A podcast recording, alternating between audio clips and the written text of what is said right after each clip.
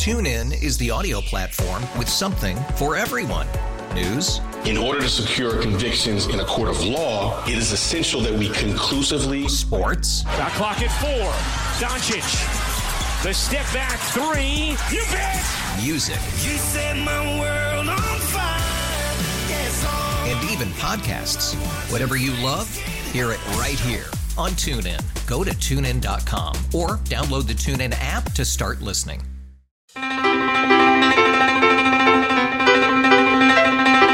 Good morning and welcome to the morning briefing for Thursday, February 15th, 2018. I'm your host, Eric Dehm. Jake Hughes is your producer, and my microphone doesn't want to seem to stay still. All right, there we go. It's a little bit tightened up now. Now that that's all settled, I can tell you about what's coming up on today's show. In just a little bit, Joe Chenelly, Executive Director of Amvets, will join us for his weekly spot to talk about the latest and greatest going on with American Veterans, one of the largest VSOs in the nation. They've got a lot going on. They've been in the news a lot lately, and they'll be continuing to do a lot moving forward, I'm sure. We'll talk to Joe about exactly what that is coming up. After that, Carrie Childress. Now, she's the vice president of Fisher House Foundation. If you don't know what the Fisher House Foundation is, well, you're going to learn today, and it's going to be one heck of a lesson. We've actually got a little clip from Carrie that we're going to play here uh, in just a little bit to give you a little tease of what's coming up in that interview. But Fisher House Foundation is helping military families, particularly those who have a, uh, a veteran service member who's seeking medical care, uh, long term hospice, things like that. Fisher House giving them a home away from home. And Carrie Childress will be here to talk to us about that later on in the show. So, all of that coming up today. But today starts, as most days do, by welcoming Jake Hughes into the studio. Jake, good Thursday. How are you, sir? I'm doing okay. How are you, Eric? I'm sore. Um, Yeah, you told me that. Yeah, as I've as I've mentioned, uh, I've, I've, you know, I used to be fast, Jake. I used to be fast. Somewhere along the way, I lost that S and just started being fat. So now I'm trying to figure out a way to get back into shape, and one way that I'm doing so is uh, I signed up at a, a Brazilian Jiu Jitsu Academy, which also has kickboxing and Muay Thai and all that stuff, and as I talked about the day after the first uh, class that I went to on the trial week, I knew I was going to sign up. But hey, if they're giving you a free week, you take the free week, right? So after that first day, uh, I was exhausted. My legs were barely working, like walking from my car to the, elevator to get up here. Uh, that was a bit of a pain. Every class, though, gets a little bit better. For example, last night, the warm up where you run around the, the mat basically and, and do it in a bunch of different ways. Like you're running forward, you're doing high knees, you're doing sideways, you're doing sideways the other way, you're doing jumping jacks as you run. Um, the first time I did that, what was it, a month ago or so, exhausted by the end of the warm up, which is not a good sign. How do you do jumping jacks while running? So it's really just you're kind of skipping, and then each time you skip, you clap your hands Oh, above your head. So it's it's you're moving, but it's not really running. I suppose it's not the best way to describe it. But uh, last night that finishes, and they're like, uh, you know, uh, uh, the the professor is like, "All right, that's it. Uh, everybody gather around." And I'm like, "Oh, it's done. Hey." I can still breathe. I can still stand up straight. This is fantastic. So got through that and got to the uh, the fun stuff. But then it's fun, but it's also you know it's a combat sport. So I've got a a knot on my knee from where I was doing a drill. I did it. I don't know, probably seven or eight times, no problem. And then that ninth time or eighth time, whatever it was, planted my right knee a little bit harder than I should have, and just boom, it did not feel good. Uh, so had to go take care of that, uh, you know, by getting some ice on it and all that stuff. And I guess the key of this discussion is you need to find something to help keep yourself in shape. Because as veterans, we get out of the military, and all too often, that's the end of our physical uh, output. We have while we're in PT, we have command PT, we have all these different things that we do. And then you get out of the military and you're like, "Uh, I don't need to do that anymore. And if I don't need to do it, I'm not going to do it. For example, a beard. Think about it. I was in the Navy for 13 years. I had to shave every day. When I was on leave, I wouldn't shave. I'd be on leave for a month or whatever and yeah, be able to grow a little bit of facial hair, I suppose. But when I got out, I thought, huh, I had to shave every day of the week and keep it down. Now, Well, I don't have to do that. I'm going to let this baby grow. And I did. And at first, it got up to one of the, uh, you know, that ridiculous beard level where people think maybe that person is homeless. I got to that one where it sticks out on the sides almost as much as it does in the uh, in the chin area. And then uh, my girlfriend at the time, who would uh, eventually become my wife, was saying it's a bit much. You might want to trim down on the sides, especially. But uh, it's kind of the same thing with working out. Like I didn't have, I did, I needed to shave every day while I was in the military. Those were the rules. I didn't need to when I got out, so I stopped. You needed to work out a few times a week for the entire time you were in the military. You, there's nobody forcing you to do that when you get out. So a lot of us do stop, and it's not good. Because you know what? We can talk about all the different epidemics that face the veteran community, whether it's opioids, alcohol, obesity. Yeah, obesity, obesity and health. Think about how many people you know, particularly if you were in for a while, people who retired and then drop dead within five years, 10 years after that. Think about that and think about how old most of us are when we retire from the military. You're looking at as young as 37, 38 years old retiring. Oldest, uh, let's say you do 30 years. That puts you at what, 48 years old or so if you enlisted at 18? 48 years old, and then 10 years later, when you're 58, you're dropping dead. That's too young, man. Way too young to be gone. But it's something that happens. I can name one, two, three, I think four people off the top of my head who retired from the Navy and were dead within five years because of health issues, heart attacks, things like that.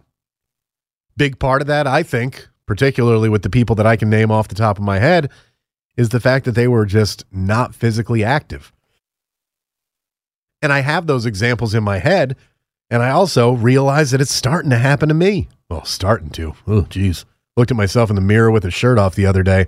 This isn't the start. We're well underway in the process. So that was part of what uh, motivated me to get out there and start getting uh, a little bit of work on, start breaking a sweat and getting all that good stuff done because again, those five guys I knew, a few of which were friends of mine, a couple of which I, you know, I wasn't all that close with, but I, you know, I don't want to end up like them, Jake. I don't want to end up like the the five people that I can name off the top of my head who were dead within ten years of getting out of the military after serving for a long time. Wow.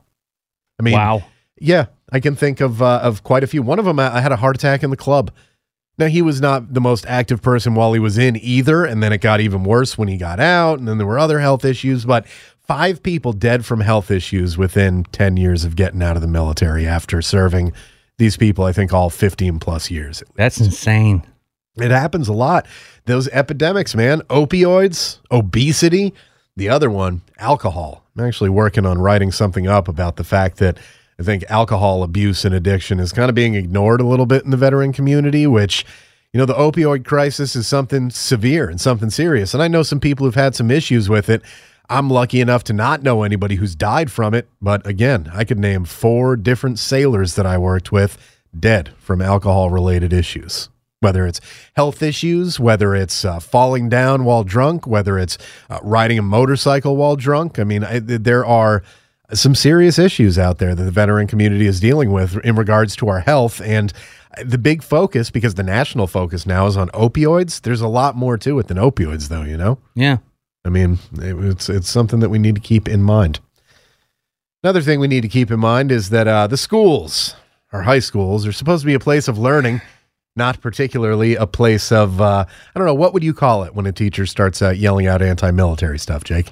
Oh, uh, propaganda. Yeah, probably. Yeah, propaganda or anti-military uh, preaching from someone who's in the position of authority within the class. Well, you remember the story of Councilman slash teacher Gregory Salcido, former mayor of Pico Rivera, California, is on leave from El Rancho High School still after being seen on a video scolding a 17 year old student wearing a U.S. Marine Corps sweatshirt, uh, urging him not to join the military, telling him that uh, all, all military members be stupid and things like that. You know, that we're not uh, high thinkers. Well, some of us aren't. He's, yeah. he's right about that. But there are also there are those who are. Um, you know, this is something that's gotten comment from people like General Mattis, Chief of Staff John Kelly. I mean, a lot of people put it out there. So there was a uh, town council, city council in Pico Rivera meeting, and guess who was there? Mr. Salcido. Oh yeah, they uh, they address the issue and they cannot force him from his post. They can censure him, which means he can't show up to events. He's not allowed to vote, all that stuff. So basically, he'd still be a city councilman by name only, but he wouldn't be able to do any of the things that make being a city councilman important. The mayor of Pico Rivera, Gustavo Camacho, called it bullying, arrogant, and aggressive behavior and says, you know, he's not happy with it. And that uh, seemed to be brought up from a lot of people in the area. Now, Salcido finally, for the first time that we're aware of, kind of defended his comments and explained where he was coming from. So, according to him, was that he was trying to get most of his students who are low income minorities to settle for the Army or Navy, not to settle for the Army or Navy, basically. He didn't want them to settle for that. And his quote is My goal as it relates to my students is to get them to do everything to go to college. I wanted to challenge them to reach their academic potential. He was, while he said that, shouted down by angry members of the crowd, including veterans, uh, veterans uh, like Raul Rodriguez, 76 years old, who said, you know, the bottom line is you're you're you're offending me. You're going against this uh, this country, and it's not good. So America, love it or leave it. That's the bottom line. That's Raul Rodriguez, 76 years old, Army veteran, retired warehouse worker from Apple Valley, California. So, you know, this guy getting up there and uh, sorry, I've developed a little bit of a cough this morning. Uh, um, a lot of people getting up and speaking out against him. At least one who spoke for him. That's a, a former student of his named Eric Gleason from Pico Rivera, graduated in 2015. Said that Salcido does not bully students, despite the fact that we've seen it on a video. So he- good, good try, Eric. Despite the fact that he, you know, did. Yeah. he said Salcido urges students to disagree who disagree with him to speak from the heart. And I quote, speak from the heart. He was not allowing that student to get a word in edgewise. He was attempting to embarrass him. He was, in fact, bullying him. So, Eric Gleason, I don't know uh, if you, uh, I don't know how he did in his English classes or anything, but the definition of the word bullying, I don't think he understands exactly what it is. Now, You keep on using that word. I do not think it means what you think it means. there you go, Inigo. He says, this uh, Gleason young man, I believe that I probably wouldn't even be here today if it wasn't for him. I believe he gave me courage to just be myself. He says that he was bullied in school uh, and Salcido helped him. And all right, so you were bullied by some people and this guy helped you. And then the guy who helped you goes on to bully other people, but he's okay then. Like, I understand Yeah. you've got a personal tie to Especially him, from a position of power, like from a teacher to a student. That's just wrong. Yeah, you know, the student who made the video and his family, they didn't show up to the thing. Uh, an attorney said that uh, they believed their presence would make the situation worse. Uh, you know, Salcido being there, and obviously there were plenty of people willing to speak out on behalf of that family. So I don't think that they needed to be there. Yeah, they didn't really need to. And I just, the more I think about I can't understand how someone can be so ignorant that the fact that, I mean, okay, I understand the stereotype of the dumb soldier or the dumb Marine or whatever, but The dumb sailor. I mean, you and I are walking, talking versions of the stereotype of the dumb soldier. I know, sailor. right? IRB smart. Yeah. Dadgummit. But anyway, uh, just Dad gummit. Dadgum. I am from Texas. Okay, I'm from the South. Give me, give me, cut me some slack, Jack. But uh, it's just, how can you be that ignorant to think that everyone that joins the army or the or the military does it only because it's their only option? Yeah, I mean, uh, listen, there is a test that you have to take to get in. So the dumbest of the dumb, they ain't even getting into the Right. military. You got to remember that there's a, a minimum score unless you get the uh, the dreaded ASVAB waiver, which makes them like, what'd you get in the ASVAB? I got a three. Don't you get 15 just for filling out your name and everything properly? Yeah, I got it wrong. you do that stuff. Uh, you know, it's so. The other thing is, and this is not acceptable either. This guy, this is the way to deal with it at this town council, city council meeting for them to say, like, you know, this is not okay. Let him hear the voice of the community. Of course, in this day and age, social media, everybody's got a presence. He does. And he's gotten fairly constant and profane threats via social media. Yeah, uh, that's the other side of it. Is on social media, everyone's a bad boy. Everyone is hardcore and oorah and hooah and all that good stuff. Yeah. But, and and it may it be. I don't. Again, I don't understand how people don't realize that that's not good for your cause to cuss someone out. No, it's And not. you're, you're not you're- them. Yeah, you're not helping the matter. You're not helping him see that veterans are smart by acting like an idiot. Yeah. You know, a lot of threats to kill him, which I, you know what, I've seen comments on the story and I can validate that there are people out there who are saying stupid stuff like that. As, as, as irritating and ignorant as Jake said, is what this guy Salcido was saying. He didn't hurt anybody physically. He didn't do anything like that. It's certainly not a, uh, a capital offense where he should be put to death for it. But seem to be some people out there who, at least when they're sitting behind a keyboard, think that just about anything is a uh, you know an offense that should result in execution. You know what I mean? And we know those people most likely aren't. Nine times out of ten, they're not veterans. They're people that get offended on veterans' behalf. They're so, and I understand where they're coming from. They're very patriotic. They like to support the troops and all that stuff. I get that. But by acting so stupid is the only word I can really think of to describe it. So stupid, you're not helping the argument. Yeah. You're this hyperbole and these death threats and thinking that someone it's ironic, it's the same people that are claiming there's a war on free speech that want this guy to die because he spoke something they didn't like. Yeah, I you know I would argue this there there is a little bit of a war on Well, yeah, free speech yeah, going on. However, you need to be able to recognize when it's a war on your free speech. You're going to be able to tell. But what about when it's somebody else's? That's the key. You need to be able Mm-hmm. to notice when someone who you disagree with is saying something and you want them shut up and shut down. Now, of course, this is a government employee and making statements like this. It's not a freedom of speech issue. This is a uh, you know it's it's you're not allowed to do things like that in the classroom. That's why he's been on leave since. We'll see what happens with it, but you know, in response to the threats, he actually addressed those also at the city council meeting, saying, "quote I am a pacifist. I am opposed to any sort of violence. If any of you try to do me any harm, I'm not going to fight you." That's the dumbest thing I've ever heard.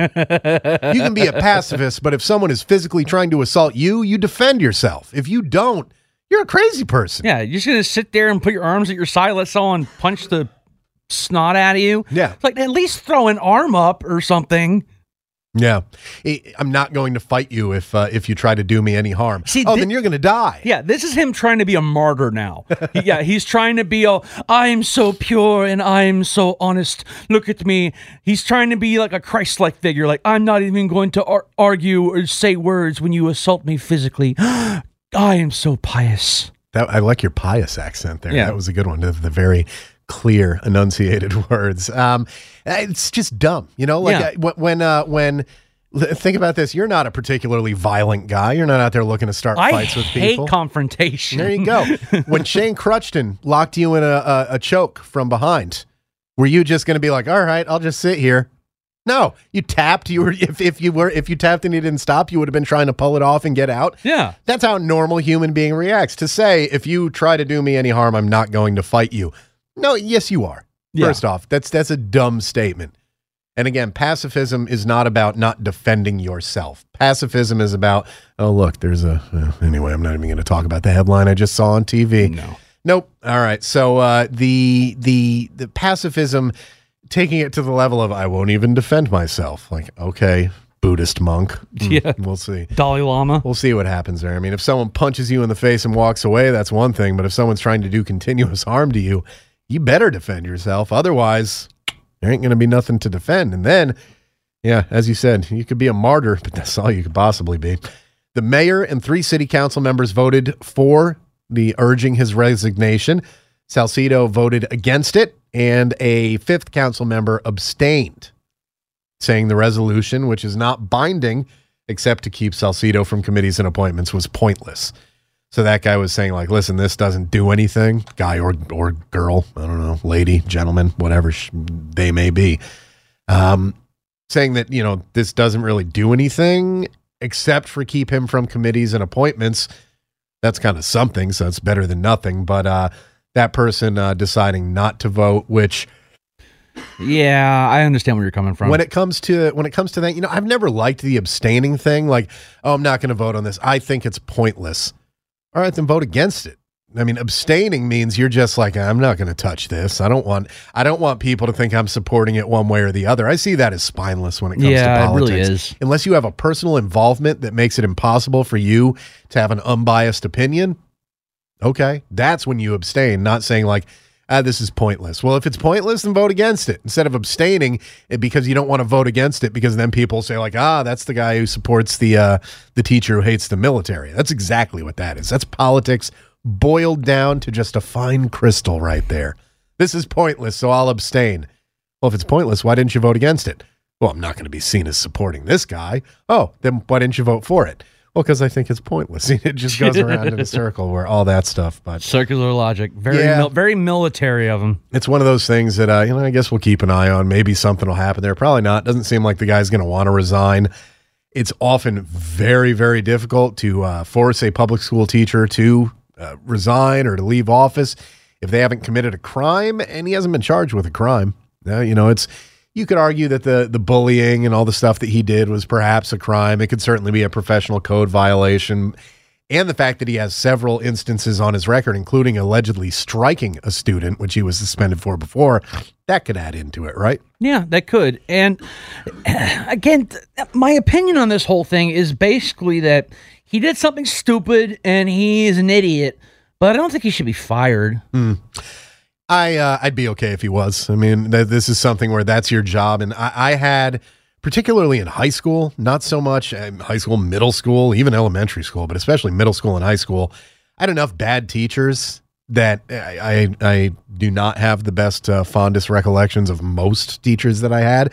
Uh, that when a when a teacher does something demonstrably bad like this and has other stuff on his record, get him out of there. I mean this this is not the type of person that you want uh, teaching children. Uh, at least that's my opinion. So I'm okay with him being fired. I'm not okay with people threatening his life and that kind of stupid Yeah. stuff. Just knock it off. No, he does not deserve to die over this. This is not the Wild West where, you know, someone insulted your honor. I'm going to kill him. No, you're not going to. No. So shut up and stop saying it. It's like that meme I saw. I bet if people brought back duels, a lot less people would be offended all the time. Yeah. Here's an interesting story that's kind of in the, uh, the you know, Us Weekly, the magazine that focuses on celebrities and all that stuff, or like People magazine. Here's one of the uh, the military versions of Us Weekly, which uh, may be coming to an end now. Dakota Meyer, Medal of Honor recipient. You know who he's married to? Uh, yeah, it's uh, Sarah Palin's daughter, Bristol, right? Bristol Palin. Yep. But they're calling it quits Oh, again. Uh, not so happy Valentine's Day for Bristol Palin, according to the Military Times. Uh, Medal of Honor recipient Dakota Meyer filed, reportedly filed for divorce. He's 29 years old. Um, you know, he's a Marine. Battle of Ganjgal in Afghanistan, 2009. Uh, awarded the uh, the Medal of Honor because of that.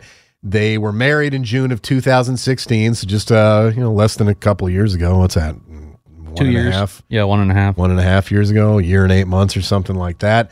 Um, I believe they have, I believe they have a couple of kids, don't they? I think she has, um, um, no, I, th- I don't know. I don't know. She has an older kid and then he has at least one with her. And then I don't know, but you know, you wonder about that. Like this is the guy kind of made, like he became kind of a, I mean, as a Medal of Honor recipient, you're kind of like a celebrity in the military, right? Yeah, yeah, and uh, we- uh, particularly in this day and age where the ceremonies are Thanks for saying. televised and all that stuff. But he he married into something that's that's a lot bigger than that. And he, and again, we don't know why he filed for divorce. I don't care why he filed for divorce. This is none of my business. And this is again this Us Weekly, People Magazine, TMZ culture where uh, this made the Military Times. The fact that a Medal of Honor recipient is getting divorced. Boy, I'm sure that family loves to see that on the on the Yeah. paper. well, now he's a real Marine. He's uh, he's got child support payments. He's got an ex-wife. He's Yeah. she is an official Marine. Hey, hey, Jake said that, not me. you know, he's uh, he seems to be a good guy from everything I know, everything I've ever seen. Um, I know people who've met him and, and have said, you know, really a straightforward, honest, uh, straight shooting guy. Seeing your private life plastered all over, Yeah. you know, it's and and this is not just going to be on Military Times. I'm sure there's going to be something on TMZ, Fox News, CNN. There's going to be a bunch of this stuff. It's uh, it's unfortunate. It's an unfortunate part of that celebrity culture where you know he was kind of in a, a certain well-respected class of military celebrity, as it were. But most Medal of Honor recipients, they just kind of go about their business, do their thing, and people leave them alone. He married into something where there's even a bigger spotlight on it, so it kind of Right. threw him up there. You remember we were talking about his uh, back and forth with Dan Bilzerian following the. uh, Oh shooting in yeah, Las that Vegas. whole scenario. Where, yeah, where he was criticizing Bilzerian because he tried to like take a cop's gun during that shooting. Yep, Yeah. it was very interesting. Speaking of interesting, got a little preview here for our discussion with Carrie Childress from Fisher House. Here's a little story that'll let you know, without giving too much away, exactly how big and how great the work Fisher House is doing. not very long ago, we got an email on our info account. It was from a Gold Star wife. And she said very simply, I visited my husband's grave today at Arlington National Cemetery. I didn't leave a flag. I didn't leave photo. I didn't leave flowers. I left a Fisher House coin. Wow, that that that gives you an idea of how much this means to these families. Fisher House interview coming up in just a while. Coming up next, Joe Chenelly from AmVets is in the house, and he'll be in the studio in just a few moments. It's the morning briefing. Back after this. helping military veterans stay connected. We make it easy. We're CBS Radio's ConnectingVets.com, connecting vets every day. Online and all over social media Facebook, YouTube, Instagram, and Twitter at Connecting Vets.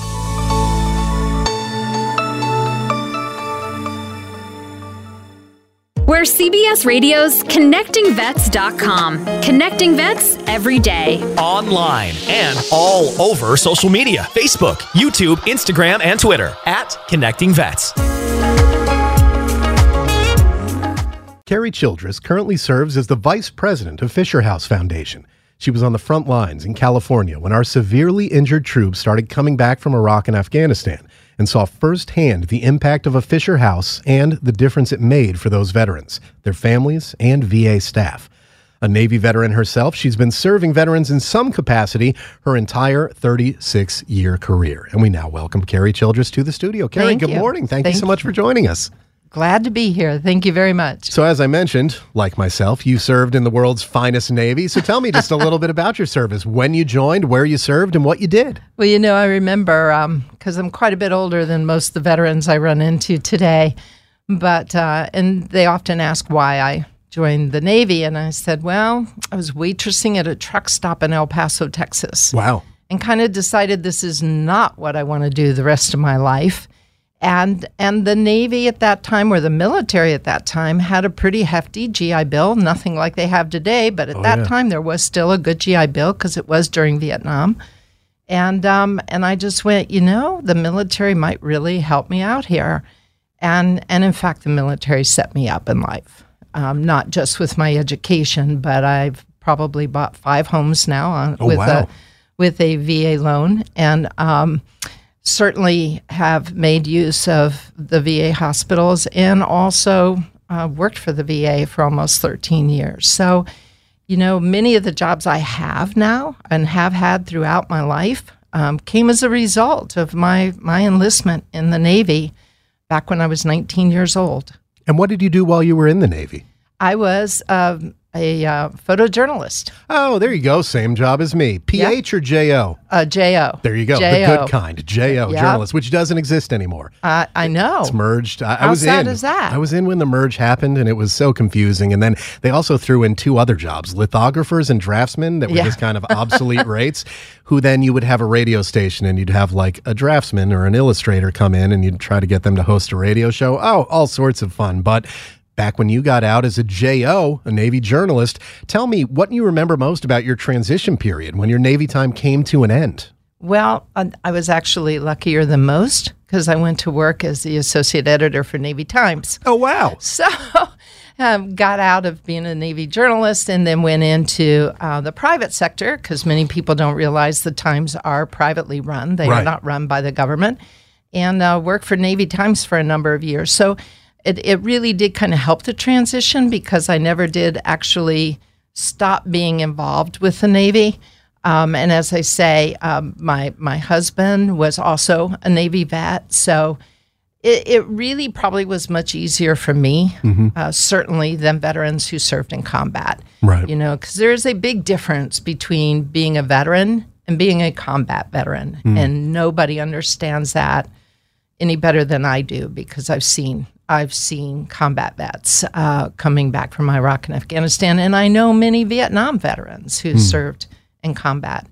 It's it's a very different coming home for them than it was for me. Right. Um, I, quite frankly, was blessed, Yeah. and some of them were not so blessed. No, we've met uh, so many of our brothers and sisters in arms who have dealt with uh, such difficult things, many of them requiring uh, extreme and extensive medical care. I mean, we can think of Rob Jones, our, our friend of the show, who just ran 31 marathons in 31 days on two prosthetic legs in 31 cities. Is that amazing? He is incredibly amazing. And what's even more amazing is when you go back and, and find out about all the care that he got and listening to him about his experience and all the uh, uh, the difficulties that he faced, the the, the trials, and uh, overcoming all of those, and how he finally was able to do so. Um, there are many organizations that he talks about that helped him. There are many organizations that are out there working to help our veterans, one of which, of course, is the Fisher House, which you are involved in. So, how did you come to be uh, uh, first involved with Fisher House? I was actually in VA um, at the Palo Alto campus, which was one of the, at the time, four polytrauma centers where these young men and women uh, were coming back very, very severely injured. And um, man, I really did see firsthand the difference that a Fisher House meant because we would get these young, young military coming in, and behind them came these very young wives. And we're talking Palo Alto. We're talking the Bay Area of California for crying out loud. You can't even get a dump hotel for $200 a night. And so I, our staff just kind of looked at each other and raised their hands and go, What do we do? How do we help these families? and and it was really really um, difficult for our staff as well because the social workers the nurses because quite frankly our injured service members weren't happy if they didn't know their families were safe Yep. And so we uh, within the second year i was there um, i was kind of asked to go out and raise money to help build a fisher house and i thought hmm great. I moved to the most liberal part of the United States, and you want me to go out and raise money for service members who fought in a war that nobody supports around here. Yep. I am here to tell you within a year, we raised $1.5 million. Wow. I saw people in the Bay Area just open up their hearts and their wallets and say, What do you need? Just tell us. We didn't know this need was there. How can we help? It was overwhelming. The response was so wonderful. And um, and that Fisher House was just it was night and day. And the first person, this is kind of interesting, the first person who donated to the Right. Fisher House was a nurse on our spinal cord injury unit who donated the $5,000 she had just inherited from her grandmother who had Oh, passed wow. away.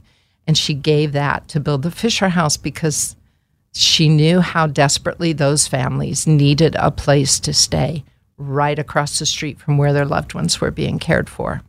We're speaking with Carrie Childress. She is the vice president of the Fisher House Foundation. And for those listeners out there who keep hearing you say a Fisher House and not knowing exactly mm-hmm. what that is, let's let them know. What is a Fisher House and what does it offer to those family members that you're talking about? Well, it's a great question, and you're absolutely right. A lot of people do not know because we're kind of the world's best kept secret, even though we've been around for 25 years. Hmm. But the easiest way to understand what a Fisher House is is to compare it to a Ronald McDonald House. Uh, only we build these homes at VA and Department of Defense hospitals. So it is the families of our military and our veterans um, who stay at these Fisher houses free of charge. Most of the time, they're right across the street from where they have to walk to. Uh, because one of the things I think America in general, I don't believe our veterans, I do believe our veterans understand, but I think there are a lot of people in America that don't understand that when a service member or a veteran is injured or becomes ill, the entire family suffers. Hmm. And the entire family has to heal. And particularly with these major combat wounds, you know, this is not something these these men and women cannot heal in isolation. They need their families with them, and the families need to be there to heal and learn how to take care of them as well. So that's what a Fisher House allows. It allows these families to be there um, at such a critical time for their loved ones. Fisher houses, for those who are interested and don't know, are between 5,000 and 16,800 square feet, 7 to 21 suites, professionally furnished and decorated. 16 to 42 family members can be accommodated in them with common kitchens, dining, and living room. And uh, upon completion, are gifted to the DoD and VA. And while you talk about the most important thing, being able to offer that ability for the families to be there. There's even more that's offered in, in terms of savings.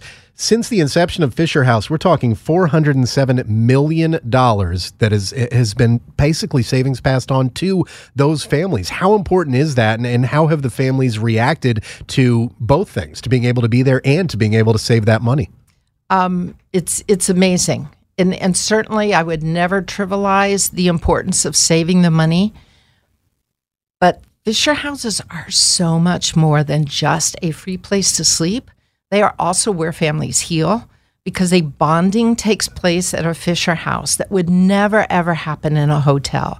These families cry on each other's shoulders, they celebrate the, the good times together. They, they talk to one another. So somebody who's been there for a couple months talks to a new family coming in and, and consoles them and also guides them. And and I have seen friendships happen and at Fisher houses um, that are lifelong, mm-hmm. just lifelong. And to, and to give you a story, again at the Palo Alto, I remember we had a very um, severely injured Marine who came with uh, brain injury predominantly, and his young wife, who was 19 and eight months pregnant, no family. Mm. And I saw with my own eyes, literally within days, more moms and more grandmas that just gravitated to her to help her. It was the mother of another Marine being treated at the Polytrauma Center who held her hand when her baby girl was born. And that baby's first home for six months was a Fisher house. Wow. And when they left, they had to rent a U Haul for all the gifts that they had been giving through the months. That's the kind of thing that would never happen in a hotel. No. But does happen every day in a Fisher house. You know, it's interesting that you mention that. And I can think of, you know, going to different hotel things when I was in the military and for work, different hotels and and not knowing that the other people were there for the same thing, seeing some people at the events later like, "Oh, I saw you at the hotel earlier today." Whereas at the Fisher house, they know what They everybody's know. there for and they have uh, an understanding that that that Yeah. No one else could possibly have. You're putting people who who are going through something similar, to, to- even if it's a very different injury. As you know, a traumatic brain injury is very different from an amputation. Absolutely. There are a variety, but a lot of the emotional issues that you can go through and the struggles, Exactly. those are all the same for the families, Yeah, right? Absolutely. And not feeling alone. You know, that's the thing. And many of these families, especially if they're military families, especially moms and dads, don't understand VA, don't understand the military. To have some another, another family member kind of explain to them what's going on there is hugely important. But one of the things you were talking about is the cost. And, and I want to share another story with you that just touches, touched, touched, touched my heart. And it happened at the Houston Fisher House, actually to my boss, the president, Dave Coker. And he was visiting the Houston Fisher House, and, and, a, and a Vietnam vet came up to him and said, Sir, I want to thank you for saving my life. And Dave said, Well, I think you got me wrong. I'm not a doctor. um, I actually run the Fisher House Foundation. And he goes, I know exactly who you are. And he said, I was diagnosed with cancer nine months ago. And, and I live 200 miles from here. And I just decided, you know, I can't, I can't leave my wife of over 50 years. And I'm just going to set it out here at home so I can spend the time with my family hmm. because I was, I just didn't want to leave them. And he said, and then I found out from a social worker that there was this place called the Fisher House, and that not only I could stay there, but my wife could stay there with me. Hmm. And he said, and I found out today my cancer's in remission. Wow. That's amazing. And there are so many stories like that out there with Fisher House. We're speaking with the vice president of Fisher House Foundation, Carrie Childress.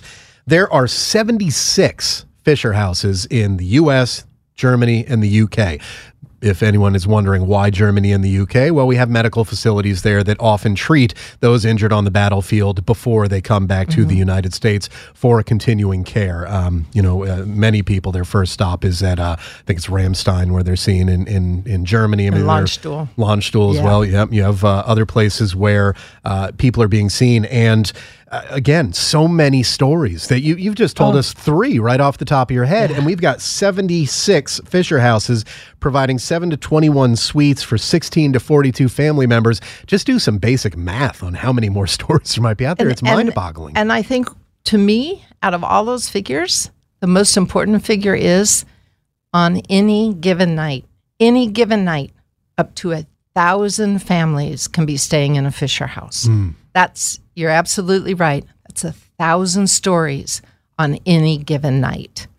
And that's hugely important. a thousand stories just on their own, but then think about those thousand people interacting with the other families that are around them. Those, you know, maybe ten other families that are there. That's ten thousand stories that are coming out of it. Exactly. It's it, it it builds and builds, and what Fisher House has been able to build is is truly impressive, incredible, and uh, uh, emotional to hear these stories, to hear about what's going on there. So.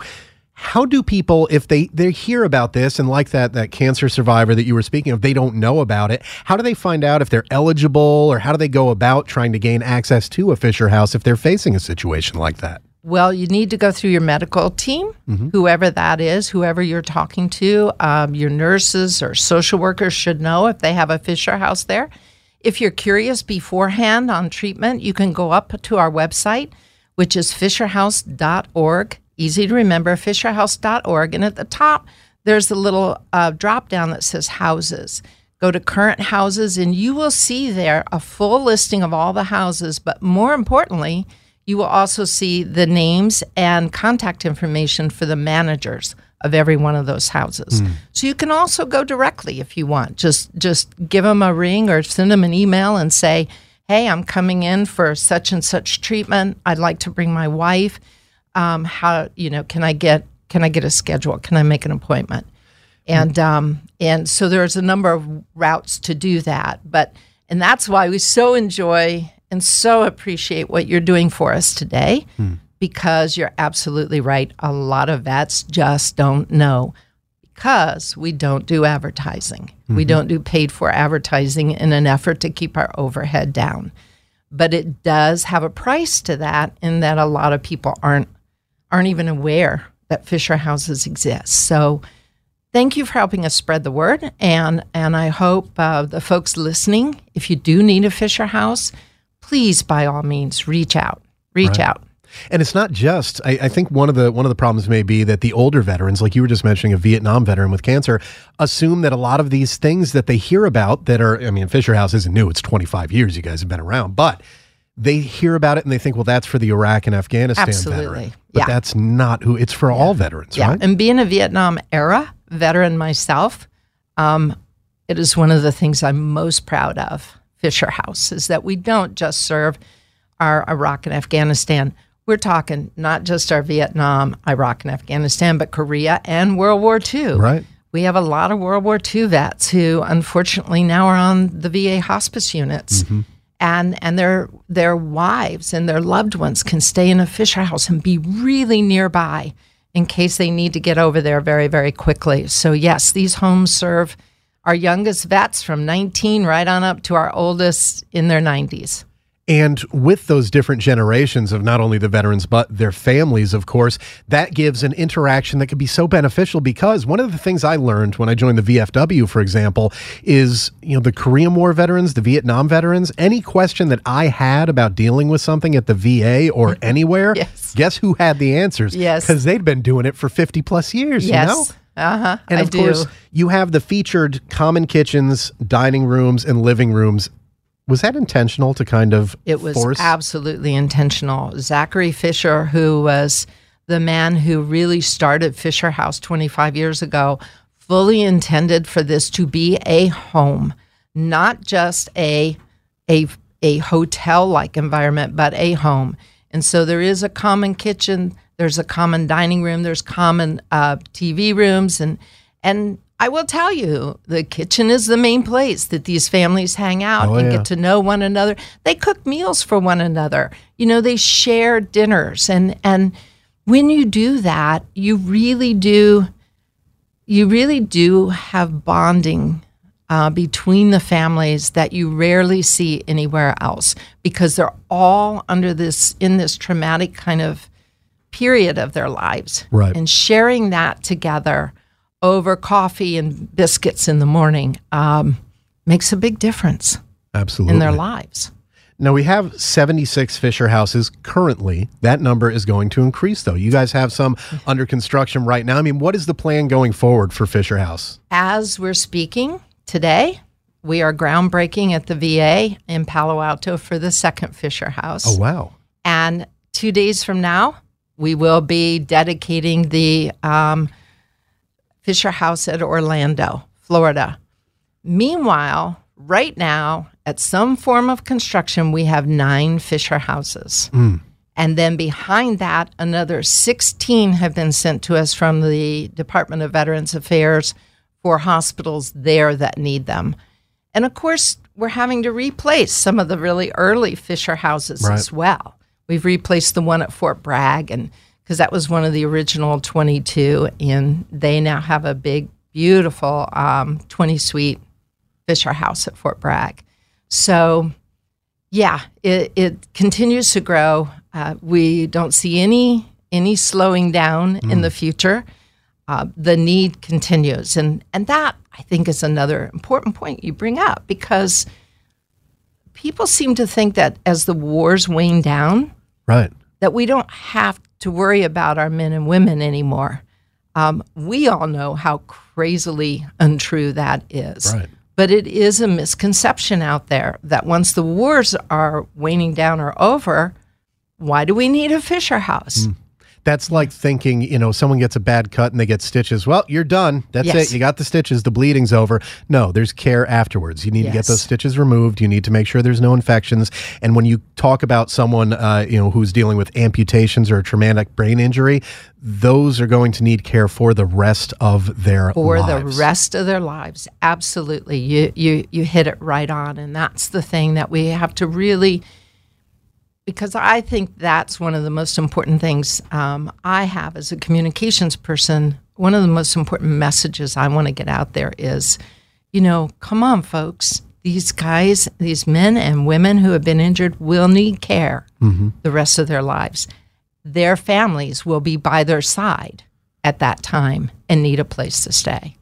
As we look at the number, 76 Fisher houses, incredible, fantastic that you have those. There are more VA facilities than 76. Is Mm-hmm. the eventual goal to have a Fisher house at every VA facility? Is that something We would even, absolutely love that.